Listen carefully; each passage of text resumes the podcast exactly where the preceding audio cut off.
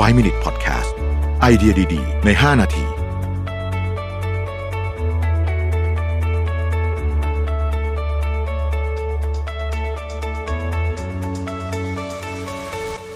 สวัสดีครับ 5 minutes 99 problems นะครับ คำถามวันนี้คืออยากศึกษาเรื่องการพัฒนาสินค้าด้วยตัวเอง จะเริ่มจากตรงไหนดีนะฮะ พิ่มเติมมาด้วยว่าทำธุรกิจมาหลายอย่าง เช่นน้ำสมุนไพรบรรจุขวดอาหาร แต่ก็ยังขายไม่ดี จึงอยากศึกษาเรื่องการพัฒนาสินค้าควรจะเริ่มยังไงดีนะครับจริงๆ การพัฒนาสินค้าหรือที่เรียกว่า research and development นะชื่ออย่างเป็นทางการของมันเนี่ยจริง ๆ มันมีขั้นตอนที่ค่อนข้างตรงไปตรงมานะฮะก็คือทำโปรโตไทป์ขึ้นมานะครับในโปรโตไทป์นั้นต้องมีสมมติฐานอะไรบางอย่างอยู่ด้วยนะนะฮะสมมติฐานเช่น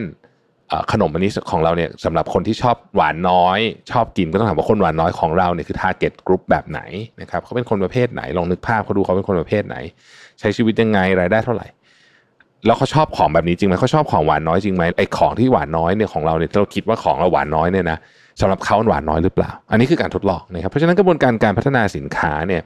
มันก็ค่อนข้างจะภาพใหญ่นะมันก็จะเป็นแบบนี้แหละตั้งสมมติฐาน เอาโปรโตไทป์มา เราทดลอง ทดลองวัดยังไง สมมุติเราบอกว่าอะสมมติขนมเราเราเอาไว้ง่ายๆเลยให้คนชิมนะครับ แล้วก็บอกว่าเอ่ออาจจะถามไม่ง่ายก็ได้ว่า คุณจะซื้อไหม ถ้าสมมติว่าทำขายราคาเท่านี้นะครับ การตอบคำถามก็เป็นวิธีหนึ่ง แต่แบบนี้วัดผลไม่ค่อยดีนะการทดลองเพราะว่าการตอบคำถามคนอาจจะตอบว่าซื้อแต่จริงๆไม่ซื้อก็ได้เออมันก็เลยมีวิธีการที่ทดลองได้ลึกไปกว่านั้น เช่น สมมุติว่าเราเป็นสินค้าแฟชั่นก็ได้นะฮะทำพรีออเดอร์เนี่ยเนี่ย บอกว่าขอลองพรีออเดอร์หน่อยนะครับแล้วก็ดูว่าอาจจะเขียนคอลเลคชันไว้แบบ Kickstarter ก็ได้เหมือนการระดมทุนว่า ถ้าเกิดเกิน 1,000 ชิ้นเราจะผลิตออกมาอะไรเงี้ยถ้าพรีออเดอร์เกิน 1,000 ชิ้นเราจะผลิตออกมา เพราะฉะนั้นกระบวนการในการพัฒนาสินค้าเนี่ยกรอบมันคือ ตั้งสมมติฐานทำ prototype ทดลอง แล้วก็จะต้องมีหลักเกณฑ์อะว่าสมมตินะฮะคนมาลงทะเบียนเกิน 10,000 คน เราจะเริ่มผลิตอย่างเงี้ยอันนี้คือหลักเกณฑ์นะครับ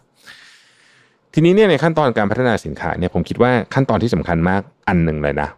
ที่หลายคนที่ผมเคยเจอแล้วกัน ค่อนข้างจะละเลย คือขั้นตอนการทดสอบเพื่อหาฟีดแบ็กนะครับทดสอบเพื่อหาฟีดแบ็กเนี่ยสมมติคุณทำขนมนะทดสอบกับคนในครอบครัวเนี่ยมันคือเขาก็คงชมว่าอร่อยอยู่แล้วแหละนะฮะนอกจากมันไม่อร่อยจริงๆกันนะหรืออันนึงคือเขาชินกับรสชาติ แล้วเขาก็บอกความแตกต่างไม่ได้เพราะเขากินของเรามาตลอด ราะฉะนั้นการกระบวนการการทดสอบเนี่ยมันต้องมีลักษณะเชิงสถิตินิดหนึ่งว่า กลุ่มตัวอย่างเนี้ยมัน represent กลุ่มคนที่เราต้องการที่จะสื่อสารด้วยจริงๆนะฮะมันต้องมีวิธีการคิดอะว่าจะเอากลุ่มไหนมาทดสอบ ในกรณีที่เป็นการทดสอบกลุ่มเล็ก ถ้าเป็นการทดสอบกลุ่มใหญ่นะครับ สมมุติว่าเราบอกว่าเนี่ยโพสต์นี้ลงขายของนะครับอะผมผมเทียบให้สองอันนะลงขายของ แล้วเราบอกว่าคุณทีของเราคือ มีคนมากดไลค์เกินหนึ่งหมื่นคนคำถามก็คือว่าไอคนที่มากดไลค์เนี่ย มันจะเทินเป็นลูกค้าได้เท่าไหร่ อาจจะดีกว่าถ้าเราบอกว่าเราลงขายของเสร็จแล้วเนี่ยเราบอกว่าขออีเมลของคนที่สนใจ เพราะมันยากขึ้นอีกขั้นหนึ่งมันยากกดไลค์เยอะใช่ไหมฮะพอขออีเมลของคนที่สนใจปุ๊บเนี่ยเราค่อนข้างจะมั่นใจว่าตัวเลขนั้นเนี่ยมีโอกาสที่จะเทินเป็นลูกค้าได้มากกว่า อย่างเงี้ยอันนี้คือกระบวนการในการคัดเลือกนะฮะคนซึ่งซึ่งก็ไม่ได้มีอะไรซับซ้อนครับมันก็เป็นหลักธรรมดาในการทดสอบแล้วนะครับอันนี้คือคือขั้นตอนที่ผมว่าสำคัญมากเอาอีกอันหนึ่งที่ ที่สำคัญมากเหมือนกันก็คือ อย่าตกหลุมรักกับไอเดียของตัวเองมากเกินไปไอเดียเฉพาะไอเดียแรกๆเนี่ยคือคุณมีไอเดียอะไรเนี่ย มันก็โอเคอะแต่ว่า คนที่จะตอบได้ว่าไอเดียนั้นดีหรือเปล่าคือลูกค้า เพราะฉะนั้นต้องมีกระบวนการในการทดสอบนะก็มีกระบวนการในการทดสอบขอฟีดแบ็กตัวเราเองเราไม่รู้ เพราะว่าเราเป็นคนชอบแบบนี้ แต่คนอื่นอาจจะไม่ชอบเลยก็ได้ ผมชอบยกตัวอย่างเสมอๆว่าหนังที่ผมชอบอะที่ผมรู้สึกว่าเป็นหนังแบบที่สนุกอะมักรายได้ไม่ค่อยดี ผมก็เลยรู้สึกว่าเฮ้ยจริง ๆ ของที่เราชอบเนี่ยคนส่วนใหญ่จะไม่ชอบก็ได้ซึ่งมันก็เป็นแบบนั้นจริงๆเพราะฉะนั้นคนเดียวที่ตอบคำถามได้ว่าของอันนี้จะขายได้ขายไม่ได้ จะแป๊กหรือจะปังเนี่ยคือลูกค้านะกระบวนการการทดสอบแบบนี้ จึงสำคัญมากและเป็นหัวใจเลยนะของการพัฒนาสินค้าครับ ขอบคุณที่ติดตาม 5 minutes นะครับ สวัสดีครับ 5 Minute Podcast